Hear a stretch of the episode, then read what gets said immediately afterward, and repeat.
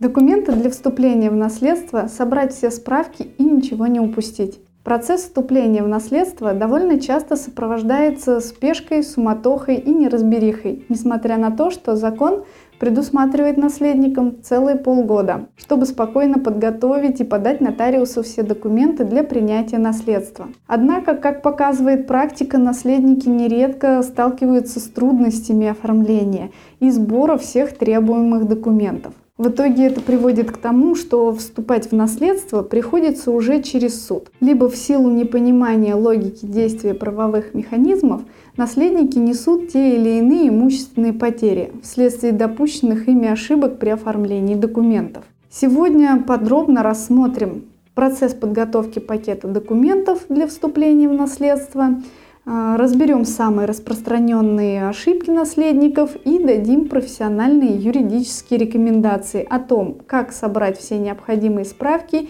и ничего не упустить. Смотрите наше видео до самого конца, ставьте лайки, если наша информация окажется для вас полезной и, конечно же, задавайте интересующие вас вопросы нашим юристам в комментариях под этим роликом. Поехали! Базовый пакет документов для вступления в наследство.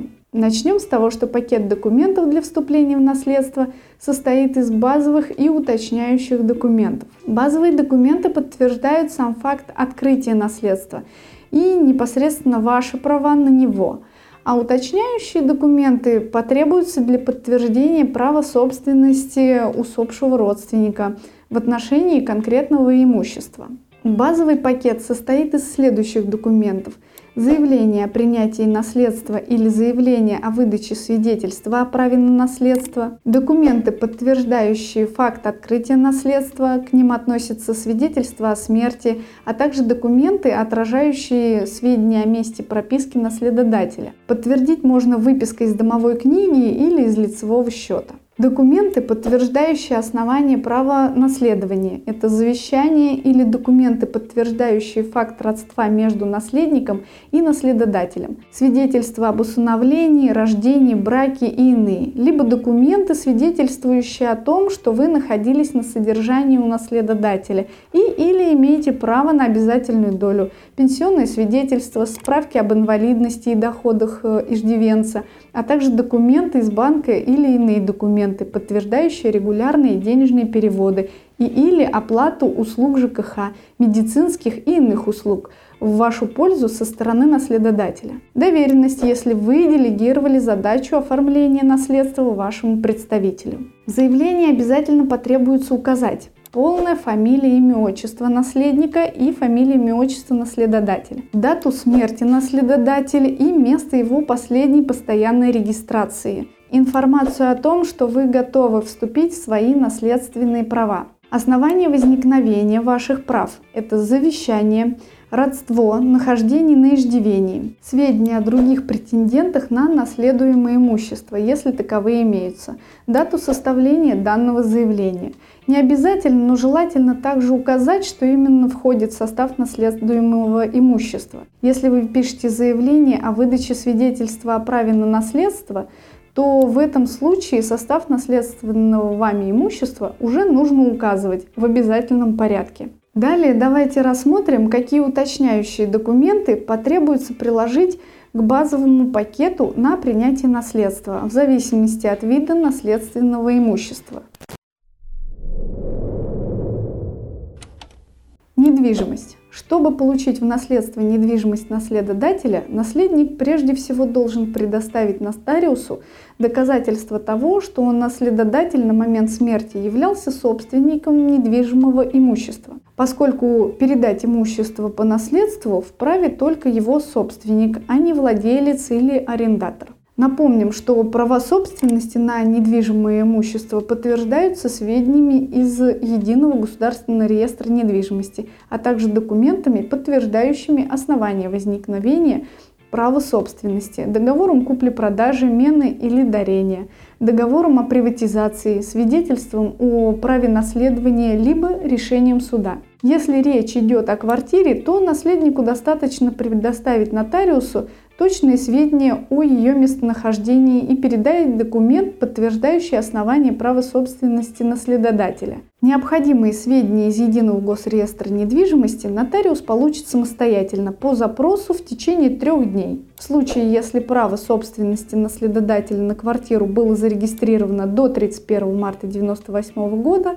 то потребуется приложить еще один дополнительный документ, а именно справку из БТИ по форме 2. Если речь идет о частном доме или земельном участке, то такую выписку из реестра предоставлять не придется, но потребуется предоставить дополнительные документы, подтверждающие право на землю.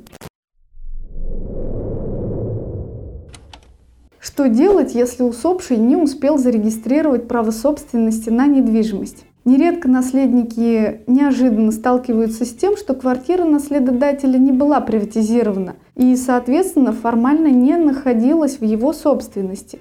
Либо наследодатель построил дом на арендованном участке земли и не успел его зарегистрировать. В этих ситуациях нотариус, естественно, откажет в праве на наследование такой недвижимости. Однако это не приговор. Получить в наследство незарегистрированное недвижимое имущество – в большинстве случаев тоже возможно, но для этого придется обращаться в суд с иском о признании права собственности. К исковому заявлению надо приложить документы, подтверждающие, что наследодатель на момент смерти фактически владел спорной недвижимостью, а также подкрепить свою правовую позицию показаниями свидетелей. Как правило, в качестве свидетелей в таких случаях привлекаются соседи. Автомашины и иные транспортные средства. Транспортные средства, автомобили или любые другие мотоциклы, квадроциклы, яхты и так далее, в отличие от недвижимости, с точки зрения закона имеют уже совершенно иной правовой статус. Это в частности проявляется в том, что с момента смерти собственника все документы на принадлежащие ему транспортные средства автоматически утрачивают свою юридическую силу. Иными словами, становятся недействительными. Поэтому принять такое наследство фактически, то есть без переоформления документов у наследника не получится. Соответственно, в этих случаях необходимо обратиться к нотариусу и предоставить ему ПТС и свидетельство о регистрации транспортного средства наследодателя, документ, подтверждающий основание права собственности наследодателя, например, договор купли-продажи авто, если он сохранился, и отчет оценщика о рыночной стоимости транспортного средства. Оценка транспортного средства наследнику придется произвести за свой счет. При этом нужно быть внимательным и заказать эту услугу в профессиональной оценочной компании, имеющей членство в профессиональных СРО оценщиков и располагающей специалистами требуемой квалификации. На основании этих документов нотариус выдает вам свидетельство о праве на наследство, после чего вам потребуется предъявить его в офис ГИБДД и переоформить транспортное средство на свое имя. Обратите внимание, что до момента перерегистрации прав управлять транспортным средством наследодателя на законных основаниях вы не сможете, даже имея на руках свидетельство о наследовании, выданное нотариусом. Банковские вклады. Еще одной важной составляющей наследства являются банковские депозиты и иные банковские счета наследодателя. Здесь наследникам надо иметь в виду следующие моменты. Наследование банковских вкладов может осуществляться в трех правовых формах, а именно по завещанию, по закону, а также по завещательному распоряжению. Завещательное распоряжение – это чисто банковский инструмент, который не требует нотариального заверения – при этом имеет силу завещания, а, за небольшими исключениями. Завещательное распоряжение действует только в пределах одного банка. Соответственно, в одном или нескольких банках у наследодателя могут быть составлены завещательные распоряжения, а в других банках нет. Это значит, что наследование вкладов в банке, где наследодатель не составил завещательного распоряжения, будет осуществляться по закону или завещанию, а вклады, на которые были оформлены завещательные распоряжения, не будут включены в общую наследственную массу, за исключением случаев обязательной доли супруга или иных обязательных наследников, либо в случае составления более позднего завещания у нотариуса.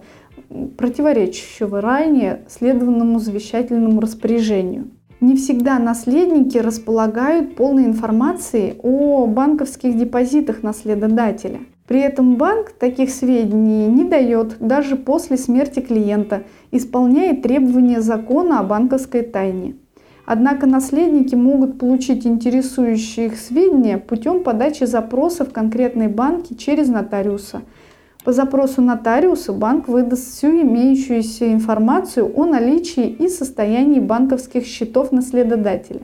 Здесь следует иметь в виду, что нотариуса надо ориентировать именно на конкретные банки – поскольку оставлять запросы везде и повсюду он не будет. Чтобы получить банковские депозиты наследодателя, его наследники должны по истечении 6 месяцев предъявить в банк не только свой паспорт, но и свидетельство о праве на наследство, а в случае раздела наследства еще и соглашение о разделе вклада, либо судебное решение. На сегодня это все. Если у вас остались вопросы или если у вас возникли трудности со сбором и оформлением документов на вступление в наследство, не теряйте времени и обращайтесь к опытным юристам по наследству юридической компании Юрвиста. Помните, что время – это всегда деньги. Особенно, когда речь идет о наследстве, когда пропуск срока вступления в наследство может аукнуться потерей недвижимости, денежных средств – или иного ценного имущества наследодателя. Удачи и здоровья вам и вашим близким. До новых встреч!